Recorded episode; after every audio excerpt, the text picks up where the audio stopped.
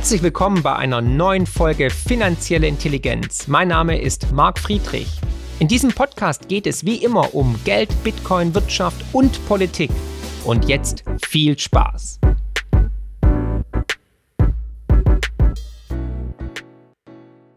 Ja, vielen Dank, dass ihr es alle so lange ausgehalten habt bis zum bitteren Ende.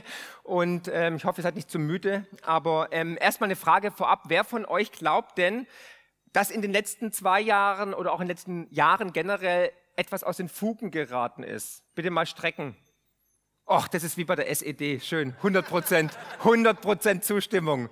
Ja, das passt auch zum aktuellen Zeitgeist. Kommunismus, Sozialismus ist wieder en vogue. Ne? Die EU ist eine Planwirtschaft. In Berlin sitzen die Sozen und wollen unsere Kohle. Also passt es schon, wenn das Volk auch schon darauf eingestimmt ist. Das freut mich. Genau, kurz zu meiner Person, wer mich nicht kennt. Ich habe ähm, sechs Bücher geschrieben. Das letzte Buch war auch das erfolgreichste Wirtschaftsbuch 2021. Viele Prognosen daraus sind jetzt eingetroffen. Inflation kommt, Renaissance der, der, der Uranwerte, der, der Atomkraft, ähm, dass die Sozialisten ein Linksrutsch, dass wir ein Linksrutsch sind bei, den, bei der Bundestagswahl. All das ist eingetroffen. Wer das Buch nachher möchte, da vorne werde ich nochmal signieren, auch gerne dann ähm, zur Beschneidung, zur Kommunion oder zur Scheidung. Ist alles möglich. Ähm, äh, oder, was ich, fünfte Impfung. Oder jetzt kommen ja die, die Affen, der Affenvirus kommt jetzt. Ne? Es ist absurd, ich musste so lachen. Ich bin heute aus Kufstein gekommen und dann dachte ich wirklich, was ist in diesem Land hier los? Was läuft hier falsch? Aber es ist ein anderes Thema. Ähm, lustige Anekdote noch ganz kurz, weil letzte Woche war ich in Schaffhausen, habe da einen Vortrag gehalten mit dem Zug. Und da war es so, da bin ich mit der, mit der Schweizer Bahn gefahren und in der Schweizer Bahn ist keine Maskenpflicht. Und und dann haben wir die deutsche Grenze überschritten. Dann hat der Schweizer Zugbegleiter gesagt, wir sind auf deutschem Staatsgebiet, bitte ziehen Sie die Masken an. Der ganze Zug hat geschrien vor Lachen. Ja. Aber gut, anderes Thema. Ähm, Wer mir folgen möchte, der kann nachher in meinem Auto, Auto hinterherfahren. Oder hier in den sozialen Medien bin ich auch vertreten, auch bei Tinder übrigens, da heiße ich Chicolo342. Nein, Spaß beiseite. Ich dachte einfach jetzt ein bisschen, bisschen auflockern, weil jetzt sitze schon lange hier, der Sauerstoff wird knapp und ähm, deswegen ein bisschen heute witziger, ich nenne es immer ein bisschen Infotainment, damit wir auch konzentriert dabei bleiben, weil ich weiß ja, eure durchschnittliche Konzentrationsdauer ist weniger als zwei Sekunden, also einmal rüberschieben zu äh, Tinder oder Instagram, dann ist schon vorbei. Aber folgt mir gerne auf Twitter. Ich schreibe auch selber, genauso wie Karl Lauterbach. Aber es ist auch die einzige Gemeinsamkeit, die ich mit ihm habe. Wirklich, versprochen. Ja? Oder Instagram oder halt auf YouTube. Gut, ich möchte mit euch eins beginnen. Wir sind ja heute unter uns, wir können Tacheles reden. Ich nehme heute kein Blatt vor den Mund, ich rede die Wahrheit. Das wird nicht jedem gefallen. Wer gehen will, sollte jetzt gehen. Nein, Spaß. Und ähm, mein, ich, ich beginne jedes Buch immer mit einem Zitat, was den aktuellen Zeitgeist trifft. Beim letzten Buch war es, also beim vorletzten Buch war es von William Shakespeare, da stand nämlich dran, ähm, das ist die Seuche unserer Zeit, Verrückte führen Blinde. Ähm, passt immer noch, finde ich. Ja, habe es auch extra mit reingenommen, heute exklusiv für euch. Aber dieses Mal habe ich mich entschieden für Leonardo da Vinci, ein weiteres Genie. Und zwar hat er gesagt, es gibt drei Arten von Menschen. Diejenigen, die sehen, diejenigen, die sehen, was ihnen gezeigt wird, und diejenigen, die nichts sehen. Und meine Intention ist es natürlich mit den Videos, mit den Tweets, aber auch natürlich mit dem Buch, so viele Menschen wie möglich zu erreichen, weil wir erleben gerade historische Zeiten. Wer von euch glaubt denn, dass wir in der Zeitenwende sind? Bitte auch mal strecken. Erzählt es doch mal bitte den Politikern, weil die machen weiter wie bisher. Die ändern gar nichts. Die geben nur noch mehr Gas Richtung Untergang. Und aus dem Grund möchte ich natürlich, dass vielleicht der ein oder andere heute auch sehend wird wir müssen sehen, weil die Probleme sind unübersehbar, auch wenn die Politik oder die Presse uns was anderes erzählt. Und wichtig ist auch, ne, diejenigen, die sehen, was ihnen gezeigt wird. Ich, damit meine ich natürlich die Propaganda, die Presse. Glaubt nicht, was in den Nachrichten kommt. Stellt alles in Frage, auch meine Person. Macht eure eigenen Faktencheck. Weil was gerade läuft, ist die größte Propagandashow der Welt. Seit Jahren schon. Gut, soviel dazu. Ich hoffe, die Pressevertreter sind noch da. Gut. Ähm, Wie definiert man eine Zeitenwende? Ich bin ein Freund der Zyklen, ein Freund der Geschichte. Und die Zyklen, die ich im Buch versucht habe zusammenzuführen, verständlich zu übersetzen, sind seit Tausenden von Jahren bewährt und orientieren sich an der Natur. Und es sind immer die gleichen Zyklen. Und wir erleben gerade wirklich diesen Zyklenwechsel, den es zu unserer Lebzeit nur einmal geben wird, mit gigantischen Verwerfungen, aber auch mit gigantischen Chancen. Ich habe im Buch ganz klar beschrieben, wer jetzt die Weichen richtig stellt, der wird Vermögen auf Generationen schaffen da werden die Enkelkinder ein, ein, ein goldenes Denkmal bauen, gell Jochen? Ja. Oder man wird Vermögen verlieren. Im Schnitt waren es in der Vergangenheit empirisch gesehen immer 98 äh, Prozent der Bevölkerung, die zwischen 50 und 100 Prozent verloren haben. Und da haben Sie jetzt oder ihr jetzt die Möglichkeit, euch richtig zu positionieren.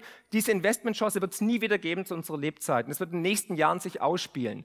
Und wie ist die Zeitenwende zu definieren? Ganz einfach. Ich habe einfach mal die ganzen Probleme der letzten 10, 15 Jahre zusammengefasst. Finanzkrise, Eurokrise, Flüchtlingskrise, Rekordschulden, Corona und Lockdowns, Pandemie der Lügen, wie ich es nenne. Ne? Also Sachen, die man vor zwei Jahren hätte nicht sagen dürfen, darf man jetzt sagen, weil sie in der Zwischenzeit wahr sind. Inflation, Krieg in Europa, All das zusammen ist ja wirklich ein, eine Gesamtmengenlage, die wir so in unserer Lebzeit noch nie gesehen haben. Das ist der Paradigmenwechsel, in dem wir leben. Und ich habe es im Buch leider schon richtig vorhergesagt, das werdet ihr nachher auch sehen. Ähm, wir werden nie wieder in der Zeit vor Corona aufwachen. Die Zeit ist vorbei. Es ist eine neue Zeitrechnung. Oh, ja genau, Grüne und Sozialisten rufen nach Krieg, auch absurd, ne? Äh, die, ist auch der Treppenwitz des Jahrhunderts, dass die Grünen jetzt auf einmal äh, nach Atomkrieg schreien, beziehungsweise Waffen liefern und so weiter. Also Karma ist echt a bitch, muss ich sagen. Aber ich möchte euch auch Hoffnung mitgeben.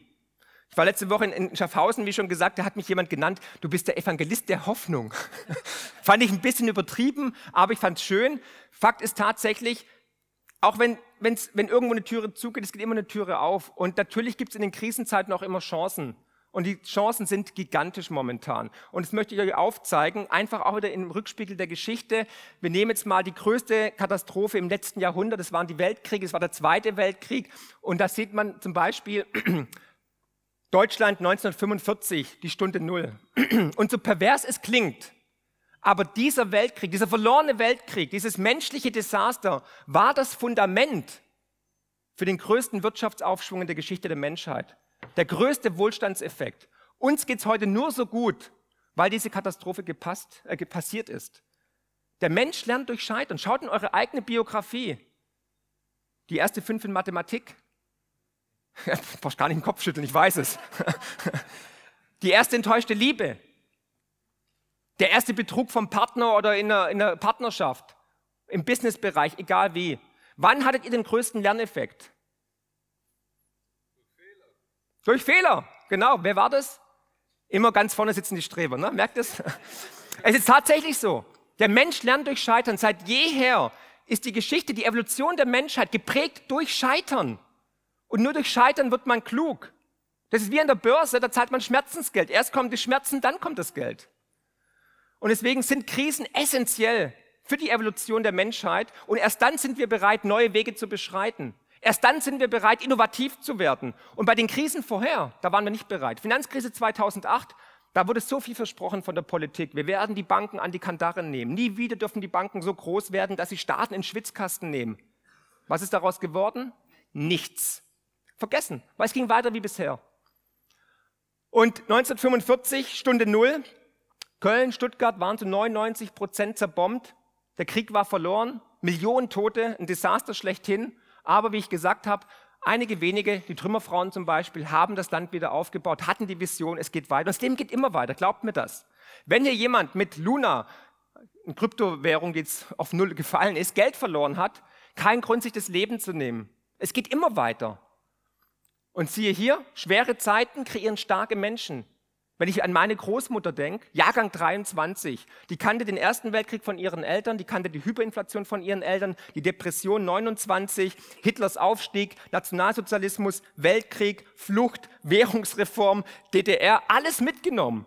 Und die war eine unglaublich starke Persönlichkeit. Und es war damals genauso, wir hatten noch Politiker mit Charakter und besseren Zähnen. Nein, also tatsächlich, also Ludwig Erhard, Konrad Adenauer, die hatten noch Rückgrat, die hatten noch Charisma. Und diese Menschen, starke Menschen, kreieren gute Zeiten. Hier, Ludwig Erhard mit seinem Klassiker Wohlstand für alle. Und wir hatten das Wirtschaftswunder. 20 Jahre Aufschwung. Uns ging es so gut wie noch nie. Bis zum heutigen Tage geht es uns so gut wie noch nie. Und dann kommen diese guten Zeiten und die werden irgendwann nicht mehr gewertschätzt, weil gute Zeiten kreieren leider schwache Menschen. Wir haben eine Überflussgesellschaft. Wir haben von allem zu viel eigentlich. Ich bin mir sicher, jeder hier im Publikum könnte 70 Prozent von dem, was er hat, zu Hause im Dachboden oder in der Garage oder wo auch immer, ja, auch die Playboy-Hefte, klar, wegschmeißen und wir hätten immer noch viel zu viel, oder? Wir sind eine absolute Überflussgesellschaft. 2000 verschiedene Chipsorten oder Joghurtsorten. Aber diese guten Zeiten kreieren leider schwache Menschen. Ich habe nur mal ein paar Beispiele mit reingenommen. Jeder wird sie erkennen. Da braucht man gar nicht viel sagen, ne? Da haben wir alles gleiche Narrativ. Und diese, diese, diese äh, Negativauslese auch in der Politik ist ja ein Zeichen für spätrömische Dekadenz, ist ein Zeichen dafür, dass wir am Ende des Zyklus sind. Und ich kann es nur deutlich sagen, die Parteien oder die Politik ist nicht die Lösung. Sie sind das Problem in der Zwischenzeit. Und wir brauchen einen Wandel. Und ich habe vor vier Wochen einen Vortrag gehalten beim LKA, also Landeskriminalamt in Thüringen. Da wurde applaudiert, wo ich das gesagt habe. Muss man sich mal überlegen. So weit sind wir schon. Und diese schwachen Menschen kreieren jetzt Probleme, die wir ausbaden dürfen mit Wohlstandsverlusten, mit einer gespaltenen Gesellschaft wie noch nie zuvor. Noch nie war Deutschland gespalten durch Corona und so weiter. Mit ähm, ja, Inflationsraten, mit Enteignung und so weiter. Und da haben wir sie ja, ne? Den Leuten ist halt wichtiger, dass wir die Pronomen kennen. Wer das nicht weiß, mal googeln. Oder die dritte Toilettentür.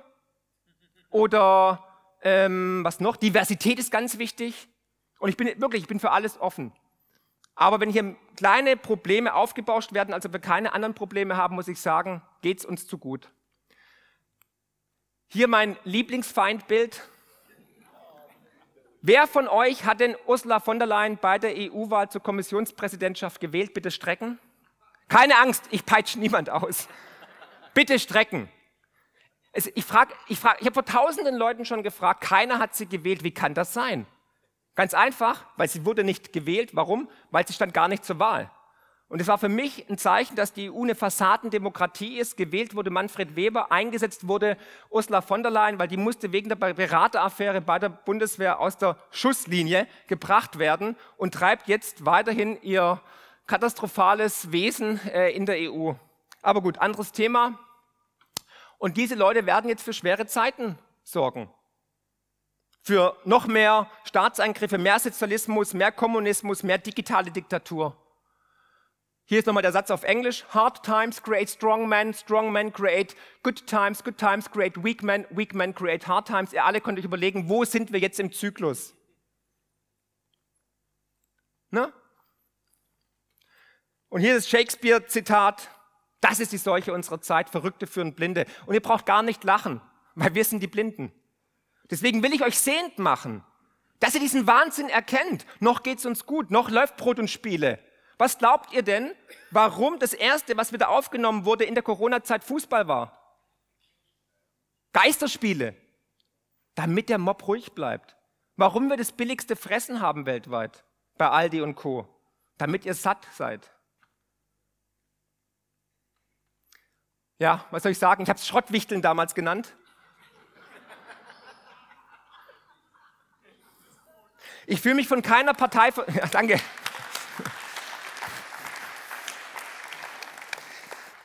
Ja, ich habe einen Vortrag gehalten für einen Freund bei der CDU in Berlin, der fand es nicht gut. Da, da, ist jetzt, da ist jetzt bei der CDU-Zentrale so ein Schild, ihr kennt es bestimmt, mit so einem Hund drauf. Wir müssen leider draußen bleiben und mit einem Foto von mir. Ja. Aber ich bin da auch knallhart. Stefan hat dann gesagt, wieso musst du das sagen? Kannst du nicht irgendwie Rücksicht nehmen auf den Gastgeber? Sag ich, nö, ihr seid Idioten. ja, und jetzt haben wir den Salat. Made in Germany und Inkompetenz. Fangen wir an. Kein Land zahlt mehr Steuern als wir. Kein Land. Warum? Weil wir inkompetente Politiker haben. Wir machen die dümmste Energiepolitik der Welt. Die ganze Welt schaltet Atomkraftwerke an. Die EU hat sogar Atomkraft als ESG und klimaneutral und gut geadelt und wir schalten trotzdem ab, weil der Deutsche immer bis zur letzten Patrone, bis zum Endsieg dran glaubt. Immer. Am deutschen Wesen soll die Welt genesen und wir werden alle verwesen. Ja, so geht's weiter. Sagt nur keiner. Wie dumm sind wir eigentlich? Wir lassen uns melken. Die Deutschen sind, Napoleon hat es gesagt, wir sind das dümmste Volk. Weil wir sind so ja, wie soll ich sagen, hörig. Wir müssen aufstehen. Aber wenn der Deutsche sauer ist, gibt es Revolution. Und glaubt mir eins, ich komme aus dem Remstal. Aus dem Remstal kommen die ganzen Rebellen. Da gab es einen Bauernaufstand, da gab es den Remstal-Rebellen und Barbara Künkelin und jetzt halt den Mark Friedrich. Gut, aber es geht weiter. Die Hybris, die Inkompetenz, das Peter-Prinzip, den Dunning-Kruger-Effekt in unserer Politik ist unerträglich. Und ihr merkt, wie sauer ich bin. Weil mir geht es wirklich um die Mitmenschen, mir geht es um dieses Land. Ich war auf der ganzen Welt, aber Deutschland und Europa ist eigentlich der geilste Kontinent. Hier sitzen die Hidden Champions, hier sitzen Vordenker, hier sitzen Freigeister, hier wird Literatur oder wurde Literatur gemacht. Jetzt haben wir nur noch Corona-Gesetze ja? und Steuergesetze natürlich. Aber Fakt ist, das Potenzial ist gigantisch. Und wir, wir, verschwenden es durch diese politische Linie. Sind wir doch mal ehrlich, keiner von uns würde irgendeinen Politiker aus dem Bundestag einstellen als Chauffeur oder Gärtner, weil wir Angst hätten, die würden was kaputt machen. Wir haben eine, interessanterweise, ich habe mir alle Parteiprogramme zur Bundestagswahl angeschaut. Alle. Und das wichtigste Thema, der Elephant in the Room, hat keiner erwähnt, die Demografie. Ich finde es ja geil, dass heute Junge da sind, dank YouTube, ja. Aber wir werden immer älter. Das ist schön für uns, aber das Rentensystem ist nicht nachhaltig. Und wenn immer weniger Junge nachkommen, wie soll das finanziert werden? Keiner ist bereit, die demografische tickende Zeitbombe zu erwähnen. Und zwar in der ganzen westlichen Welt. Die wird hochgehen. Das wird nicht funktionieren. Staatsschulden auf Allzeithoch und das, nachdem wir zehn Jahre Rekordsteuereinnahmen hatten, Rekordüberschüsse. Wo ist das verdammte Geld hin? Nicht in die Infrastruktur, nicht in die Pünktlichkeit der Bahn, no, no, no. Nicht in die Zähne von Karl Lauterbach. Wo ist das Geld hin? Das ist unser Volksvermögen. Wenn ich mir die Schulen anschaue, ich war Dozent an Universitäten, es ist ein Desaster. Freiburger Universität, auf diese Toilette wollte keiner gehen ohne Schutzanzug und Maske. Kein Spaß. Wir leben auf Verschleiß, wir sehen Parteienklüngel und ich kann nur mal sagen, die Politik ist nicht die Lösung, sie ist das Problem. Und da muss ich leider sagen, ich habe den Glauben an die Parteien komplett verloren, weil da geht es nur noch um Macht, es geht um Geld und es geht um Korruption, würde ich jetzt mal sagen. Aber es ist ein anderes Thema. Und ich zeige euch jetzt ein Zyklusverlauf, der ist halt, egal ob im Römischen Reich oder äh, bei den Osmanen oder auch ähm, äh, beim britischen Empire, immer wieder die gleichen ähm, äh, äh, Zeiten aufgezogen hat. Ne? Ist immer das gleiche Spiel. Und zwar nehmen wir mal den letzten Zyklus, der war 1944, Bretton Woods, neues Geldsystem, Dollar war die Weltreservewährung. Der Dollar war mit Gold gebunden und alle anderen Währungen waren indirekt an Gold gebunden über die Dollarbindung. Das war hier, 1944. Danach hatten wir diesen großen Wohlstandseffekt. Warum? Weil die Weltengemeinschaft erkannt hat, wir wollen uns nicht mehr die, die Köpfe einschlagen, wir wollen lieber zusammenarbeiten. Nach dem Krieg waren wir geläutert, wir sind zusammengerückt. Wir haben gesagt, okay, lasst uns die UN gründen, lasst uns gemeinsam die deutsch-französische Freundschaft auferleben, lasst uns die Europäische Wirtschaftsunion gründen. Wie genial war das bitte? Und was haben die Verbrecher daraus gemacht? Katastrophe. Die europäische Idee war eine superhehre Idee. Und ich bin ein großer Fan davon, geistige, ähm, ideologische, aber auch Landesgrenzen einzureißen, weil wir alle sind gleich, egal welche Hautfarbe, welche Sexualität, äh, welche Religion. Und wenn wir Gemeinschaft, gemeinschaftlich als Menschheit an einem Strang ziehen, können wir alles erreichen. Keiner muss hier hungern. Und ich weiß, dass Elon Musk zum Beispiel Ähnliches denkt, aber anderes Thema. Und jetzt schauen wir uns an, nach dieser neuen Weltordnung mit dem neuen Geldsystem, welches ein gedecktes Goldsystem war, ja, entstand Frieden und Wohlstand und vor allem produktives Schuldenwachstum. Das Geld wurde genommen, um Fabriken zu bauen, um Arbeitsplätze zu schaffen, um Brücken zu bauen, Bahnhöfe, Häfen. Und es ging 20, 30 Jahre gut. Und dann kommt irgendwann die Schuldenblase und die große Vermögenslücke. Warum? Auf einmal fängt man an, irgendeinen Scheiß zu finanzieren. Ne? Eine, keine Ahnung, Damenschuhe oder Nikes, Rolex oder irgendwie, ähm, keine Ahnung, irgendwelche Luxusgüter, Whirlpools und so weiter. Und dann platzt irgendwann die Schuldenblase. Und es ist passiert. 2008, diese Prime-Krise.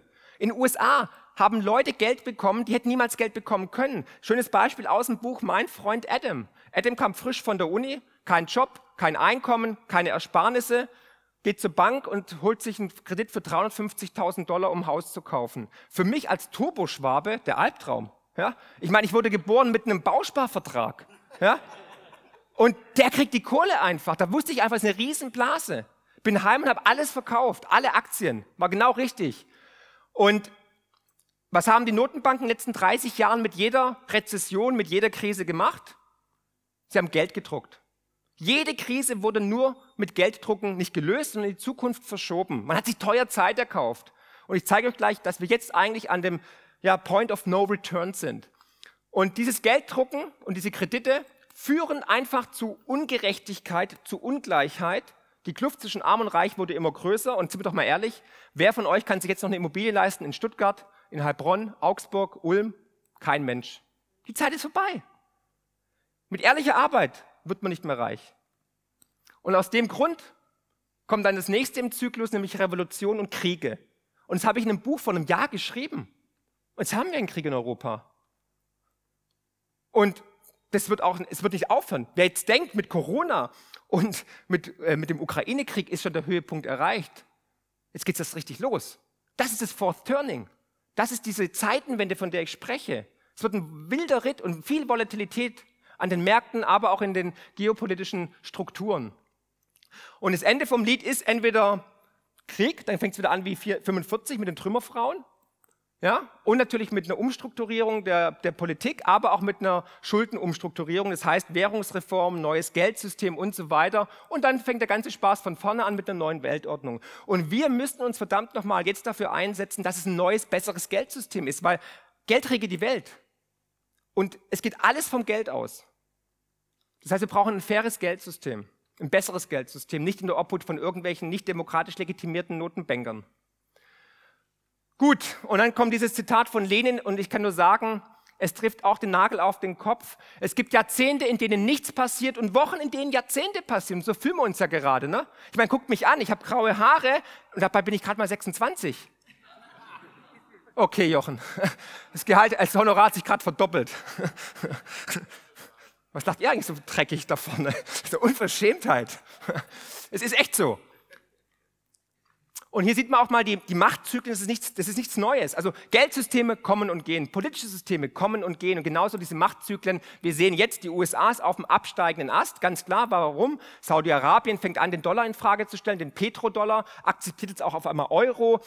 Putin will sowieso nur Rubel oder Gold oder Bitcoin und äh, China sagt, komm, wir machen auch die ganzen Gasdeals gerne in anderen Währungen. Und das, was wir gerade erleben, ist Geschichte. Das ist super geil, das ist super spannend. Problem ist, wir zahlen dafür. Vielleicht sogar mit unserem Leben, wenn es sch schlecht läuft. Und parallel haben die Notenbanken die größte Spekulationsblase aller Zeiten kreiert, die es so noch nie gab. Für mich als, als Ökonom gigantisch, diese Kurven zu sehen. Aber ich weiß, welche, welche Auswirkungen die hatten. Deswegen bin ich auch so penetrant und sage, Leute, wacht auf. Ich habe eine Zahl mitgebracht. Wer kann die aussprechen? Ich will jemand von hinten, keine Streber. Du ganz hinten rechts. Welche Zahl? Gut, er ist ehrlich, super, finde ich gut. Einfach reinrufen, kommt.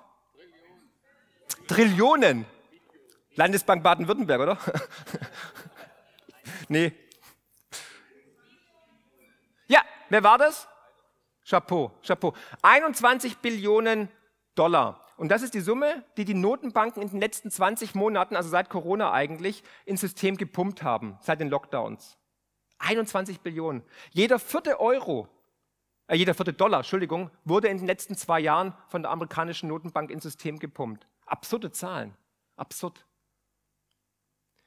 Und dieses Geld muss natürlich irgendwo hin. Und wo ist es hin? In die Aktienmärkte. Wir hatten im Jahr 2021 hatten wir den größten Zuwachs an Aktienmarktkapital. Über eine Billion ist in die Aktienmärkte direkt geflossen. Es gab es zuvor noch nie, obwohl die Geldpresse schon ewig läuft. Und was genial ist, Genau, hier die Outperformance US-Aktien sind so teuer wie noch nie gegenüber den anderen Aktien, also den, den Weltaktien. Auch das war ein Zeichen für mich, der Crash kommt. Jetzt ist er da. Finanzielle Intelligenz könnt ihr übrigens auch lesen und zwar in Buchform mit meinem neuesten Bestseller Die größte Chance aller Zeiten und natürlich unserem kostenlosen Newsletter mit spannenden Analysen und Prognosen zu Bitcoin, Gold und den Finanzmärkten. Einfach abonnieren unter friedrich-partner.de. Aber das Beste finde ich wirklich diesen Chart und der ist wirklich gigantisch. Ihr seht in hellgrau das weltweite BIP, also was die ganze Welt in einem Jahr an Produkten und Dienstleistungen wirklich produziert. Und das ist aktuell 85 Billionen Dollar. Und diese hellgraue ähm, Linie war immer sowas wie eine unsichtbare Mauer für die Marktkapitalisierung aller Aktienmärkte. Das seht ihr in schwarz. Ihr seht, die sind immer abgeprallt. Ne? Also die ist abgeprallt hier und eigentlich hier und hier und hier. Aber dieses Mal haben wir es geschafft. Dieses Mal haben wir es geknackt. Wie geil ist das denn bitte? Die Aktienmärkte sind mehr wert, als die Welt überhaupt produziert. Also, logische Schlussfolgerung, entweder wir geben jetzt richtig Gas, wachsen, produzieren ohne Ende und gleichen uns dem Aktienmarkt an, was ich nicht glaube, mit kaputten Lieferketten, mit Corona-Politik, Lockdown in China, Rezession am Horizont, eine Inflation von 7,5 Prozent. Hm, ich zweifle daran. Oder alternativ, der Aktienmarkt muss crashen. Und das habe ich vor sechs Monaten gesagt und dieses Chart ist auch so alt und siehe, da ist es passiert. Das brauchen wir nicht, aber hier noch was Schönes. Und parallel haben die Notenbanken seit mehreren Jahren die größte, äh, das größte Notenbankexperiment aller Zeiten kreiert, nämlich hier Nullzinsphase. Wir haben seit 5000 Jahren die niedrigsten Zinsen. Selbst Jesus Christus hat 10% Zinsen bekommen. Ja. Und wir? Ja, äh, der hat, der hat ein Konto bei der Volksbank Stuttgart. Nein, Spaß. Aber Fakt ist tatsächlich, das gab es so lange noch nie wie aktuell. Das größte Notenbankexperiment der Geschichte und die größte Enteignung. Weil man darf nicht vergessen, die Menschen konnten nicht fürs Alter anlegen. Keine Zinsen für die, für die Rente. Also Altersarmut wird ein Riesenthema in den nächsten Jahren werden. Und dann kommen natürlich die Kommunisten oder Sozialisten und werden sagen, wir retten euch. Die kreieren die Probleme und bringen gleich die Lösung, aber die Lösung zahlen wir. Und keiner checkt's. Wie doof sind wir eigentlich? Die Frage, die immer wieder kommt, ja, Marc, wann steigen wieder die Zinsen? Und die Frage möchte ich gerne an euch zurückgeben. Wann steigen denn die Zinsen? Jetzt, okay. Ja? Wo werden die Zinsen hinsteigen in der EU? Hä? Sind Sie bei der EZB? E ja, die Inflation gibt es nicht, die Inflation ist zu niedrig, die Inflation ist so vorübergehend und die, die Zinsen steigen auf Null. Würde passen. Nee, Fakt ist tatsächlich, also ich erwarte keine markanten Zinssteigerungen, vielmehr, also eigentlich kann, können die Zinsen im Eurosystem gar nicht steigen. Weil wir haben in den letzten Jahren durch die Nullzinsphase haben wir Millionen Zombie-Unternehmen gezüchtet. 20 Prozent der Unternehmen der Eurozone sind sogenannte Zombies. Die können eigentlich gar nicht mehr überleben. Die leben nur wegen dem billigen Geld. Parallel haben wir ganze Zombie-Länder, Staaten äh, gezüchtet, nämlich Italien, Frankreich, äh, Spanien, Portugal. Das heißt, wenn die Zinsen markant steigen würden, die würden alle umkippen. Dann wäre der Euro passé. Aus dem Grund werden wir vielleicht kosmetisch eine kleine Zinserhöhung sehen, aber ich glaube eher, dass die amerikanische Notenbank wahrscheinlich dieses Jahr noch die Zinsen wieder stoppt oder diese Zinserhöhung stoppt und vielleicht sogar reduziert und damit der EZB den Allerwertesten retten muss. Ja, schauen wir uns mal die Charts an. Hier die amerikanische Notenbank, wirklich gigantisch. Und ich möchte auf eins hinweisen. Dieser kleine, diese kleine Erhöhung, das war die große Finanzkrise 2008, die größte Finanzkrise der Neuzeit. Im Rückspiegel der Geschichte sieht es aus wie ein Kindergeburtstag, oder? Was war eigentlich danach alles los? Welche Krisen hatten wir denn da? Ich kann mich gar nicht erinnern, weil es ging immer weiter, es wurde immer weiter gedruckt. Aber wirklich, das fast zum Überlaufen gebracht hat Corona. Spektakulär, wie ein Eishockeyschläger. Das ist eine sogenannte exponentielle Kurve, die geht exponentiell nach oben. Und jeder, der Mathematik in der 10. Klasse hatte, weiß, dass exponentielle Kurven immer dazu tendieren zu scheitern. Also exponentielles Wachstum in einer Welt mit limitierten Ressourcen funktioniert nicht. Sieht nicht gesund aus, oder? Schauen wir aber Europa an. Europa sieht genauso aus.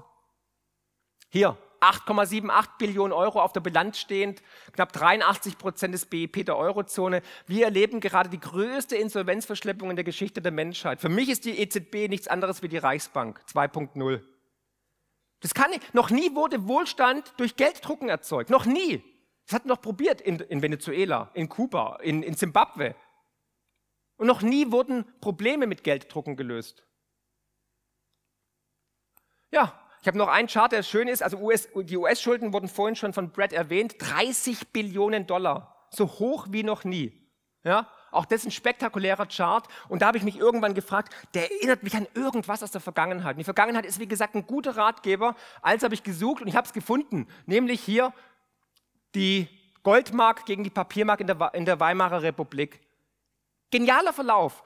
Und natürlich, die USA kann noch lange, lange, lange das Spiel weitertreiben, weil sie die Weltreservewährung haben und weil sie das größte, den größten Militärapparat haben und weil wir ihnen hörig sind, weil sie den Krieg gewonnen haben und so weiter. Aber irgendwann ist Ende Gelände und das Ende ist ja schon zu sehen. Ich meine, sind wir doch mal ehrlich, Biden ist, ist ein Puppet, ist eine, ist, eine, ist eine Puppe. Der ist senil. Der gibt irgendwelchen Geistern Hände. Ja? Und der ist der Führer der größten Wirtschaftsmacht der Welt. Das macht mir große Sorgen. Und parallel haben wir jetzt die gigantische Schuldenblase. Die Schulden sind so hoch wie noch nie. 360 Prozent zum weltweiten BIP. Das heißt, ähm, ja, globale Verschuldung bei 300 Billionen Dollar. Und was ganz besonders wirklich spannend ist, ist natürlich, dass wir in der letzten Dekade für 20 Billionen Dollar Wirtschaftswachstum im BIP 50 Billionen Schulden machen mussten. Da würde jeder Unternehmer nach einem Quartal die Flügel strecken und würde sagen, okay, ich gebe nicht mehr Geld aus, wie zurückkommt. Oder? Und pervertiert wurde das Ganze in der Corona-Krise, weil jetzt sind es praktisch 4 Dollar Schulden für 1 Dollar Wachstum. Wir sind am Ende. Die Frage ist nur, wann wir es uns endlich eingestehen. Ja, mein Ausblick ist nicht so positiv und es ist ja Wochenende und die Sonne, die Sonne soll morgen scheinen. Ihr wollt bestimmt irgendwie ins Wochenende gehen. Aber ich glaube einfach, ich habe es digitale Diktatur genannt. Digitale Währungen werden kommen, weil die Notenbanken merken, sie sind eigentlich komplett bankrott und müssen jetzt das System nochmal in die digitale Ebene hieven, um uns zu kontrollieren.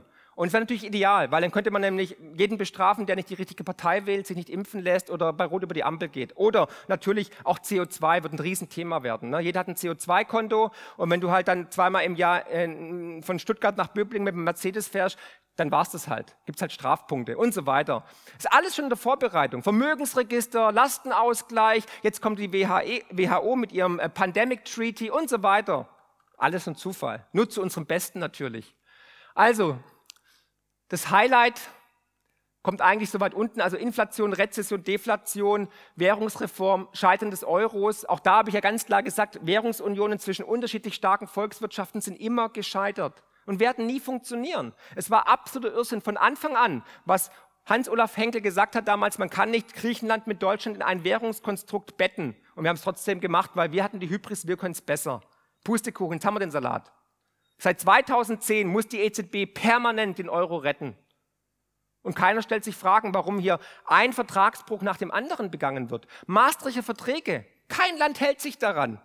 Wenn ihr in Stuttgart bei Rot über die Ampel geht oder wenn ihr im Zug keine Maske aufhattet, da wurdet ihr gesteinigt.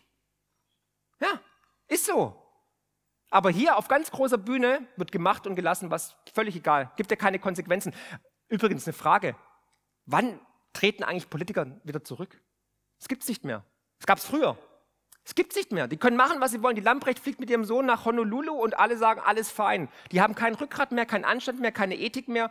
Früher sind Leute zurückgetreten wegen einem Bleistiftspitzer, den sie geklaut haben. Und jetzt, keiner tritt mehr zurück. Keiner. Scheuer, Lauterbach, egal.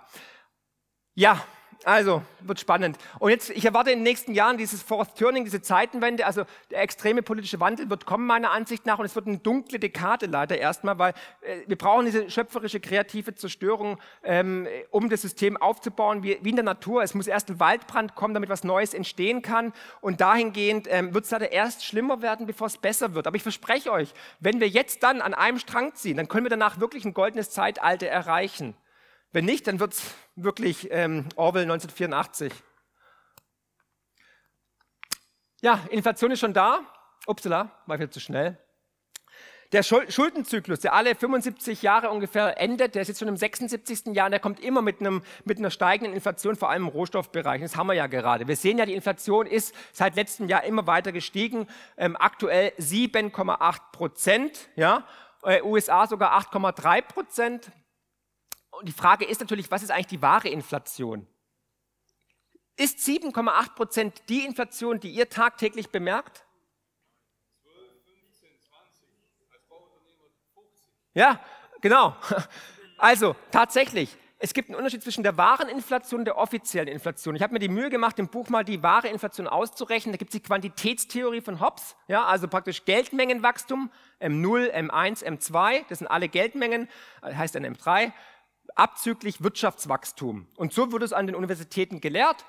Und die wahre Inflation 2020 war eine ganz andere. Offiziell wurde uns gesagt vom Statistischen Bundesamt, 0,5 Prozent.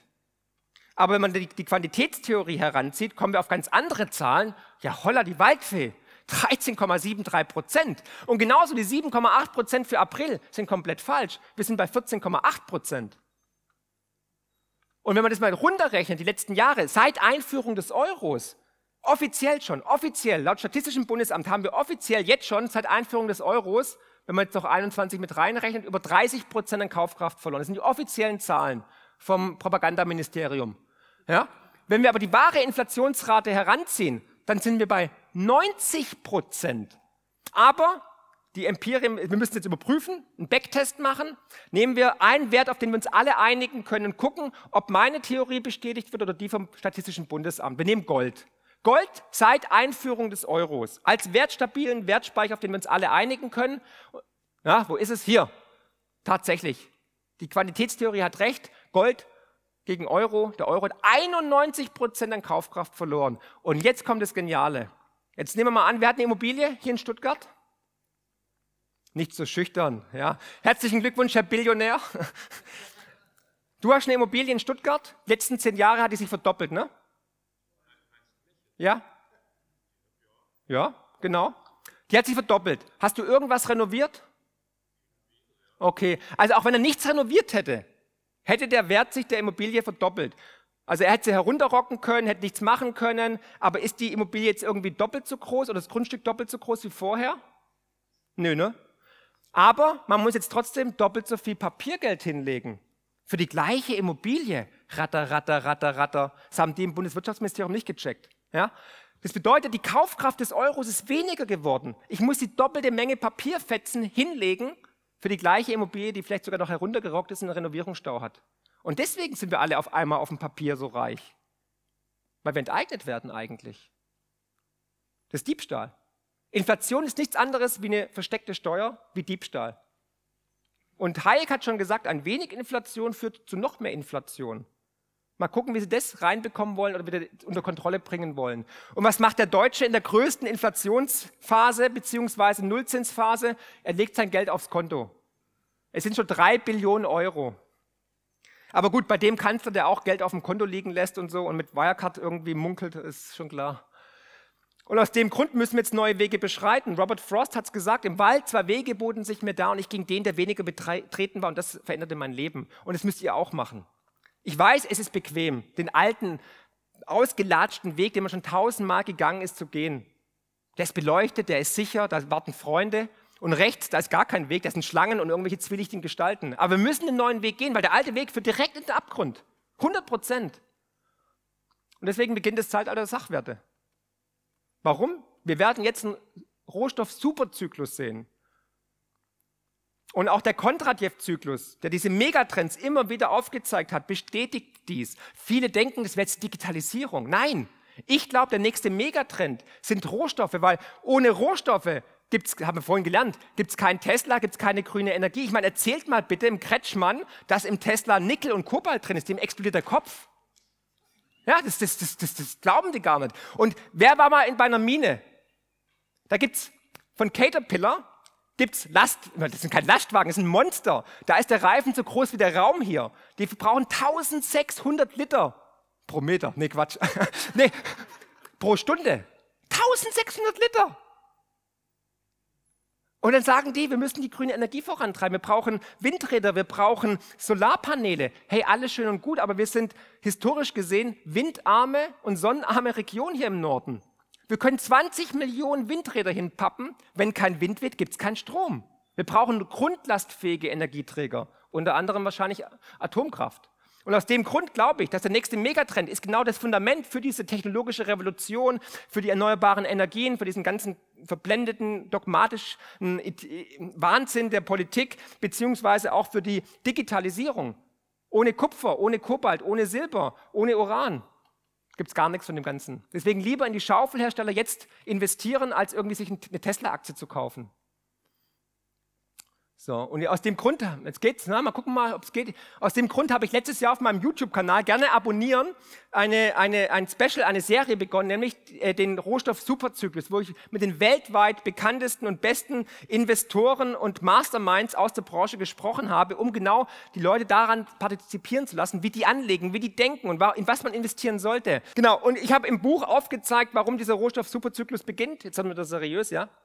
Ähm, und zwar sehen wir momentan Rohstoffe gegenüber dem größten Aktienmarkt S&P 500. Die Rohstoffe sind so günstig bewertet im Verhältnis wie noch nie zuvor. Und zwar hier unten. Ja? Wir reden hier von den letzten 50 Jahren. Rohstoffe waren noch nie günstiger. Wir haben jetzt zwar schon einen kleinen Bullenrand gesehen bei den Commodities, bei den Rohstoffen, aber wir sind immer noch sehr, sehr, sehr früh. Und ich habe im Buch auch aufgezeigt folgenden Chart, nämlich wann kauft man Aktien, wann kauft man Gold. Das gab es so in Buchform noch nie. Das ist sozusagen der Schiller KGV gegen den S&P 500 und der hat sich in den letzten 140 Jahren hätte man lediglich sechsmal eine Investmententscheidung treffen müssen zwischen Gold und den S&P 500. Sechsmal. Und man hätte aus 10.000 Dollar 60 Millionen Dollar gemacht. Mit sechs Investmententscheidungen. Easy money, oder? Und jetzt kommen wir wieder an diesen historischen Zeitpunkt, weil jetzt sehen wir bald, oder wir haben es eigentlich schon, dass man Gold kaufen muss und Aktien verkaufen sollte. Und dieser Chart zeigt es eigentlich auf, wann kauft man was. Hier oben kauft man immer Gold und wenn wir hier unten sind, kauft man Aktien. Ganz einfach. Easy game. Hier mal von Glencore den, den errechneten Bedarf an Rohstoffen, den wir brauchen für Batteriemetalle. Und da sieht man einfach, das ist ein Vielfaches von dem, was überhaupt sozusagen momentan ähm, ja, produziert wird oder was, was, was, wir, was wir brauchen. Ja, es wird sich alles verdoppeln, verdreifachen, vervierfachen. Ich hatte heute eine interessante Studie gelesen, allein wenn wir in Deutschland die, den ESG-Richtlinien nachkommen und wenn wir wirklich klimaneutral werden wollen, brauchen wir zwölfmal mehr Kupfer, als wir in den letzten Jahren produziert haben. Nur wir. Wer war schon mal in Indien oder China? Glaubt ihr auch, dass die sich an ESG halten? They don't fucking care. Ich habe da rote Flüsse gesehen. Hunde mit acht Beinen. Also alles, da gibt es alles. Ja? Auf meinem Teller. Nein, aber jetzt ernsthaft. Ernsthaft. Die hungrigen Tigerstaaten, die, die Emerging Markets, die wollen auf der Wohlstandsleiter aufsteigen. Die wollen nicht gendern. Die nennen uns Baisu, die Chinesen. Gutmenschen die irgendwelche Nebenkriegsschauplätze bedienen und nicht wirklich die wichtigen Probleme ihres Volkes beachten. Die lachen über uns. Wirklich. Die verachten uns. Genauso in, in, in Saudi-Arabien, die wollen auch nach oben. In der ganzen arabischen Welt. In Afrika sowieso. Das heißt, wir haben ja wirklich die Hybris zu denken, wir könnten die ganze Welt retten, indem wir jetzt einfach äh, Hafermilch in der Kantine beim Daimler ausschütten ja, oder halt ähm, ähm, Beyond Meat essen und mit dem Elektroauto rumdüsen. Wie doof sind wir eigentlich? Also ich kann diese Schizophrenie und diese Idiotie nicht mehr ertragen. Das ist echt absurd. Und in, in China, ich war in Dubai, da gibt es die Autos, die haben 20 Liter Verbrauch pro 100 Meter, Rolls-Royce, SUV und was weiß ich. Und in China genauso. Die wollen immer Fahrrad fahren.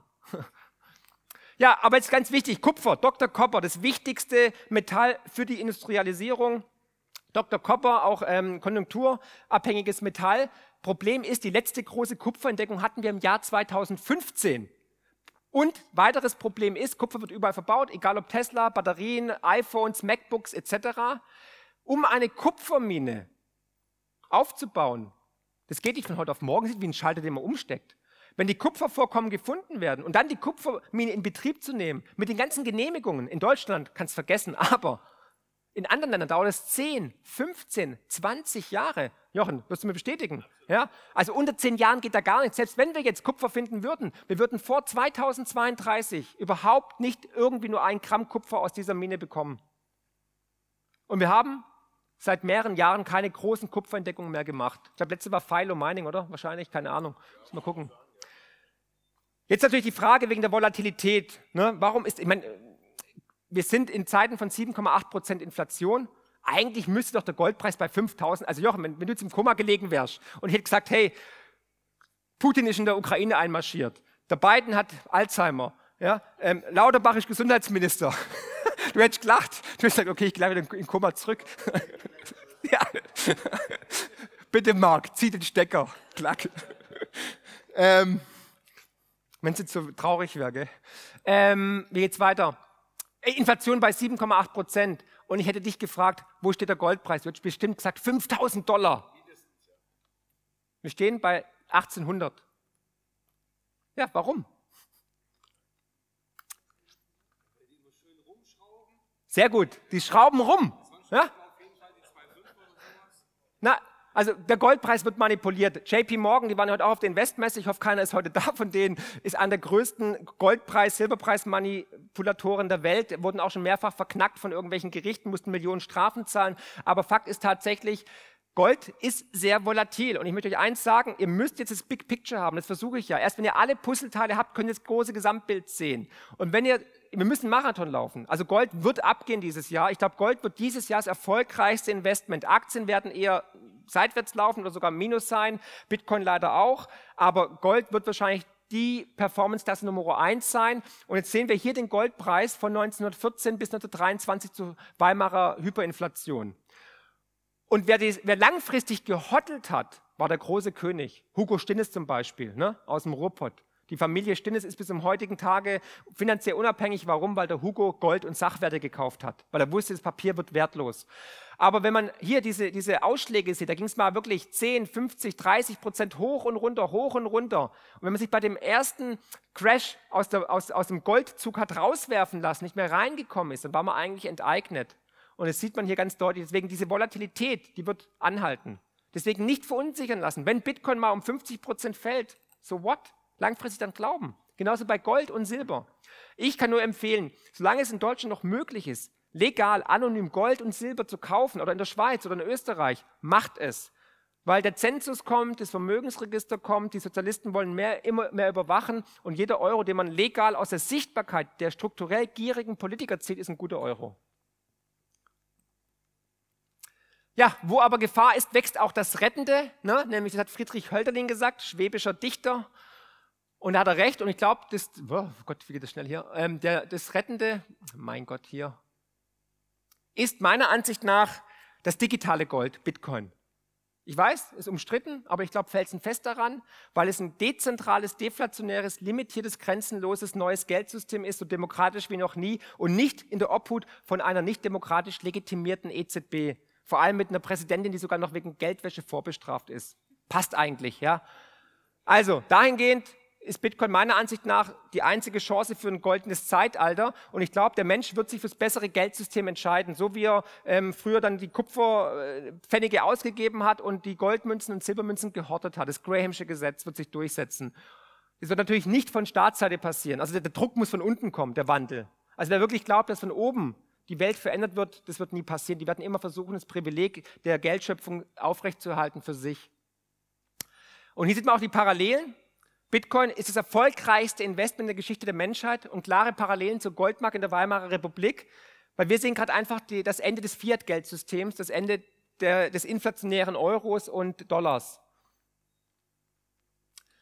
Hier ein paar Tipps, wie ich jetzt Geld anlegen würde. Also diversifiziert auf jeden Fall in Sachwerte, die durch die Natur, durch die Mathematik limitiert sind. Lieber habe ich eine Goldmünze in der Hand oder ich habe äh, ein bisschen Bitcoin, Diamanten und so weiter. Und das Wichtigste natürlich ist Bildung und Gesundheit. Und für Bildung gibt es da drüben ein ganz tolles Buch, habe ich gehört, nämlich vom Thorsten, von dir, ähm, von, was, von der Tulpenblase zu Bitcoin. Also wir reden nochmal. Ne? Gut, und denkt immer daran, Voltaire hat schon gesagt, alle Menschen sind klug. Die einen vorher und die anderen nachher. Aber da Jochen euch hier eingeladen hat, ja, gehört ihr vielleicht zu den Privilegierten, die davor stehen, die sich schützen können. Und bitte seid Multiplikatoren, gebt euer Wissen weiter, versucht die Menschen aufzuklären, wie unser Geldsystem funktioniert, was hier gerade passiert. Empfehlt auch gerne meine Bücher weiter oder meine Videos, nur so geht's weiter. Und ansonsten danke ich euch für die Aufmerksamkeit. Ich hoffe, es hat euch gefallen. Und ja, schönes Wochenende. Macht's gut.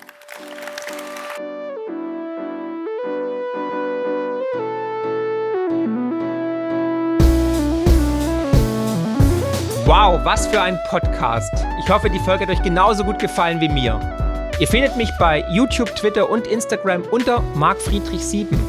Für Lob, Kritik oder Themenvorschläge schreibt mir gerne eine E-Mail an podcast.mark-friedrich.de.